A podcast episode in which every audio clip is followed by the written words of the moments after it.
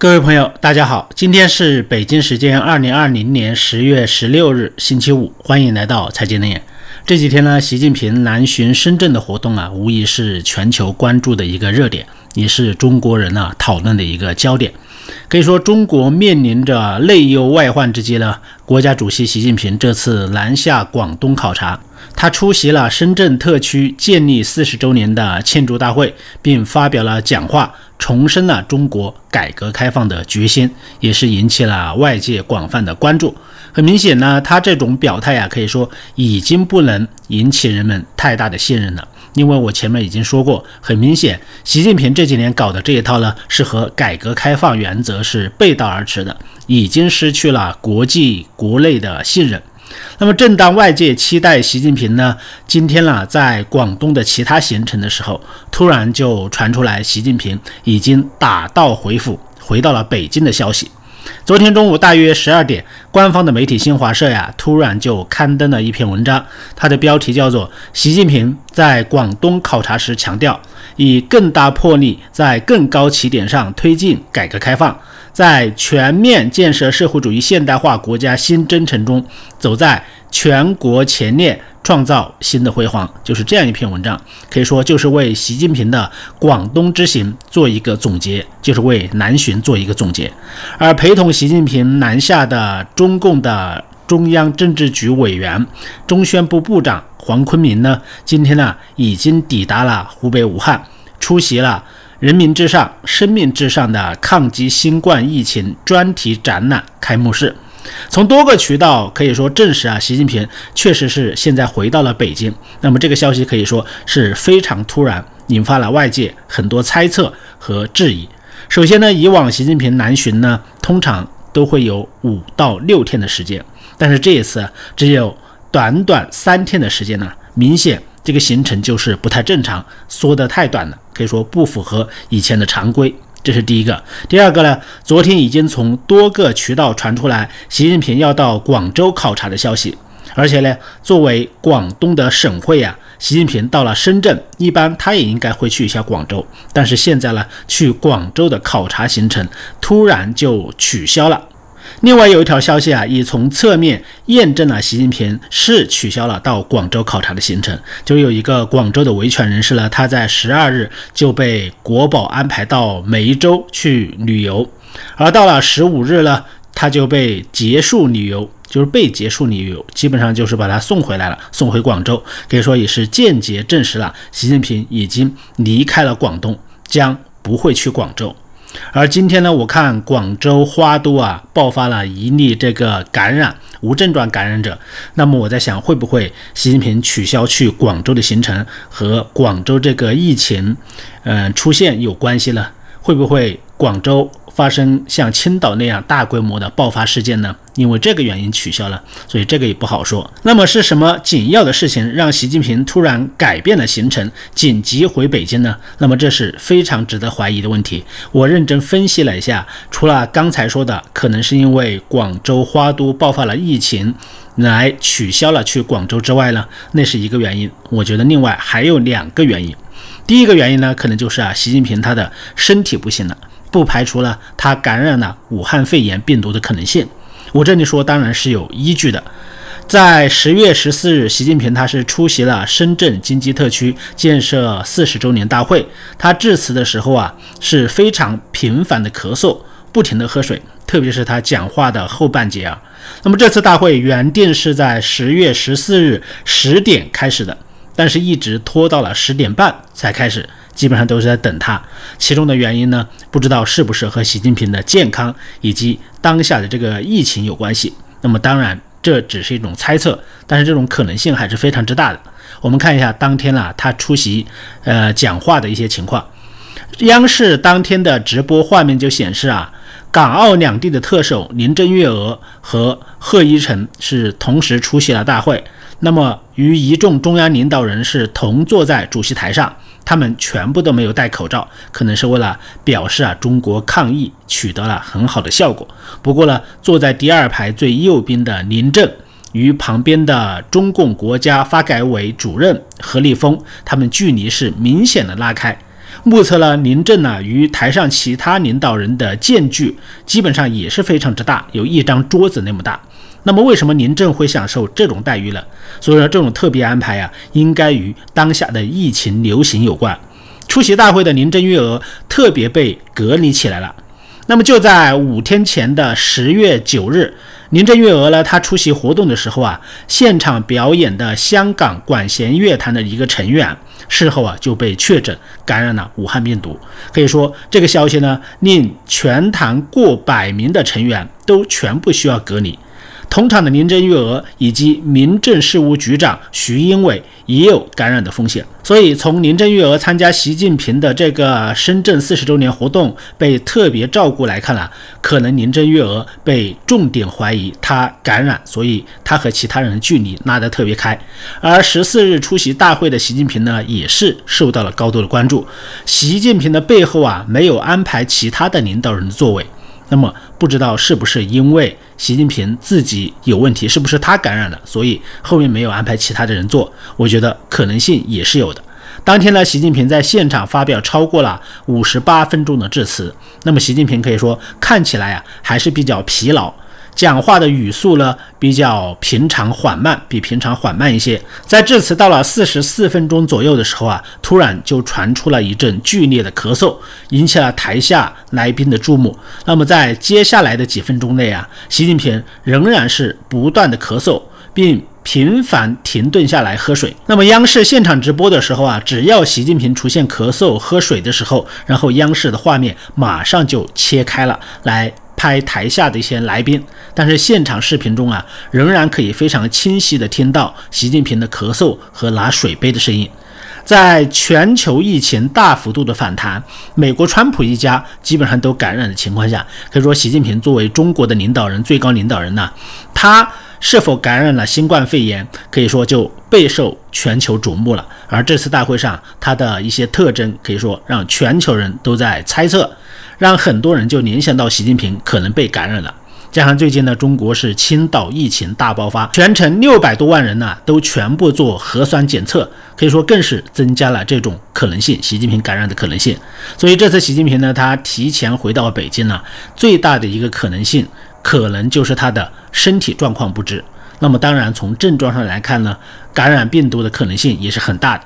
所以导致原来六天左右的行程呢，被临时压缩到了三天，视察广州的行程，然后紧急返回北京。这是他的第一个理由，就除了广州爆发之外，这是第一个大理由。那么第二个大理由呢，就是习近平提前返回北京呢，可能是因为为即将召开的十九届五中全会来做准备，不排除了北京有临时什么突发事件的可能性，或者是习近平觉得需要他亲自坐镇北京指挥，他才觉得安心。那么这是第二个原因。中国共产党将在十月底召开十九届五中全会。那么，根据中国官方公布啊，会议将研究关于制定第十四个五年规划。而且，外界关注的另外一个焦点呢，就是习近平他的权力将在这个会议上能够进一步得到提升和巩固。这是两个大事儿，所以这个会议啊，对于习近平可以说是非常重要。为了做到这个操作，万无一失啊，习近平临时决定返回北京，也不是没有可能。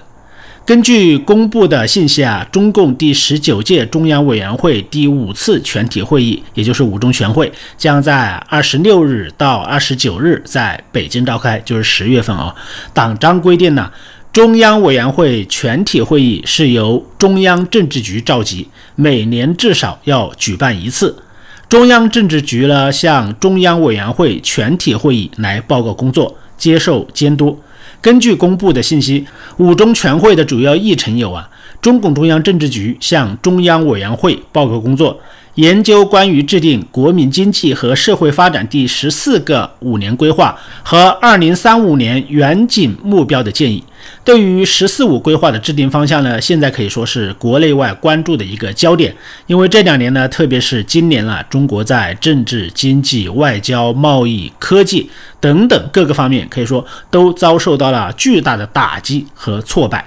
中美脱钩呢，也在加速。可以说，全球大国中，就是中国在全球是逆风而行的。国际环境呢也是非常艰难，是一九七六年毛泽东去世之后，国际环境最不确定、最差的一年，全世界都在围堵中国。而第“十四五”规划呢，它涉及到未来中国经济的发展方向，到底是以内循环为主呢，还是说以习近平这次在深圳特区四十周年大会上的深化改革开放？有这个为主，到底是以哪个为主？可以说，从这个“十四五”规划中就可以看得出来，到底它倾向于哪一边。所以，包子里面到底是市场经济的馅儿，还是说是计划经济的馅儿，马上就会现形了。如果未来五年中国以经济内循环来应对中美冲突和全球的不确定性，那么这就意味着呀，国内经济是优先的。力求在严重受制于美国的产业领域呢赶上，比如说未来几年呢，是不是会投资九点五万亿来开发芯片和光刻机？前面很多媒体都报道过的。所以说，一旦这一项如果被列入“十四五”规划，那么基本上可以确定，那么未来中国以内循环为经济发展方向，基本上就可以确定了。那么就不要指望改革开放了，所以这是释放出的一个信号，就是“十四五”规划。其实这里面可以分析出很多东西。那么这次十九届五中全会啊，最重要的是啊，还远远不是“十四五”规划，而是审议中共中央委员会的工作条例。因为这个条例中呢，它将加入维护以习近平为核心的党中央权威和集中统一领导这样一个内容。所以很难想象啊，五中全会它会出现什么大的波动。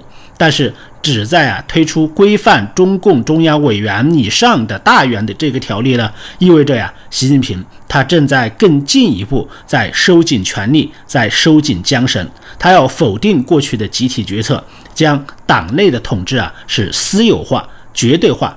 以前中国共产党体制内其实还是有一定程度的民主的。就是党内民主，以前都提到过。当然，习近平上台之后啊，这仅有的一点党内的民主的空间完全就没有了，就是习近平一个人说了算。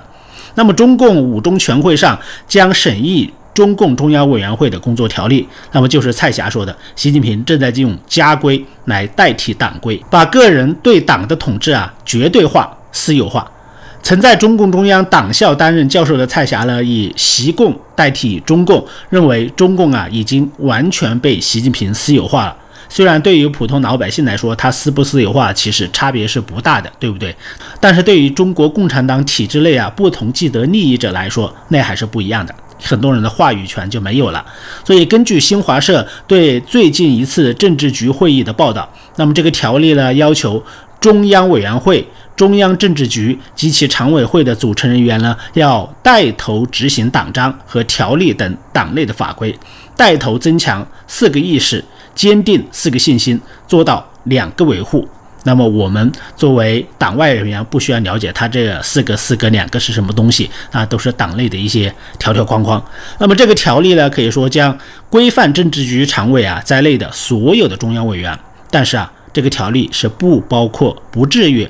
对习近平是没有用的，就是说，习近平出台这个条例，只是制约他的下属，就是政治局委员以及中央委员，制约党内的这样一些核心人员。因为政治局会议呢，他毫不庇护的也表示啊，出台这样一个条例，就是坚定的维护以习近平同志为核心的党中央权威和集中统一领导的必然要求。通俗来说呢，这个条例啊，就是专门为习近平服务的，来约束别人，不约束习近平自己。如果说党章是针对全体党员，那么这个条例则针对的就是中共中央委员。习近平的名字啊写入了宪法，现在呢要写入条例，那么未来写入党章肯定是他下一个目标。这是习近平要搞终身制的最新的一个表现。那么只要条例在，习近平的核心地位可以说就更加稳固了。在中共的家法里面呢，条例的党内法律的效应呢，其实仅次于党章。党章相当于一个国家的宪法，那么中共党章就是党内的宪法。所以这显示了党内啊，已经没有力量来阻止习近平按照自己的想法办事了。至少呢，这种阻止的力量还非常之微弱。那些认为党内啊现在还有很强制约习近平力量的说法，认为还可以对习近平进行政变的说法，我觉得是没什么依据的。习近平上台之后呢，大部分时间呢其实都用来为中共来立规矩、来上加法，但是啊，他夹杂了太多的私货。他的主要目的呢，就是为了提醒全党，他是唯一的老板。他的命令和意志呢，所有的党员、所有的中央委员、所有的政治局的委员都不可能违抗他。他必须树立他的绝对权威，这是习近平的一个目的。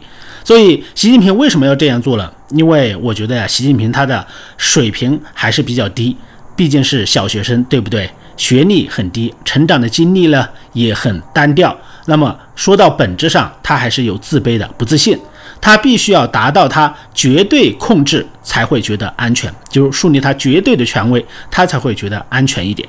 由此呢，也反映出啊，他对当下的处境和权力其实是非常不安的，他也是没有自信的。现在对于他来说呀，周边好像处处都是敌人，就算睡觉醒来，发现周边都觉得是敌人，所以他要不断的用权力去维护、建立起他的偶像，否则呢？他觉得分分秒秒就会被打碎。根据中共的家规啊，条例的效益它是不及党章。外表上呢忽悠啊，他以法治国的习近平，他如果要确立主席终身制，就应该要修改党章，甚至回到党主席制。那么这次修改条例而不修改党章啊，可能只是实现修改党章的一个热身，或许呢反映出他在党内的不同声音的压力中啊，退而求其次。所以这次能否通过，习近平还是非常不安的。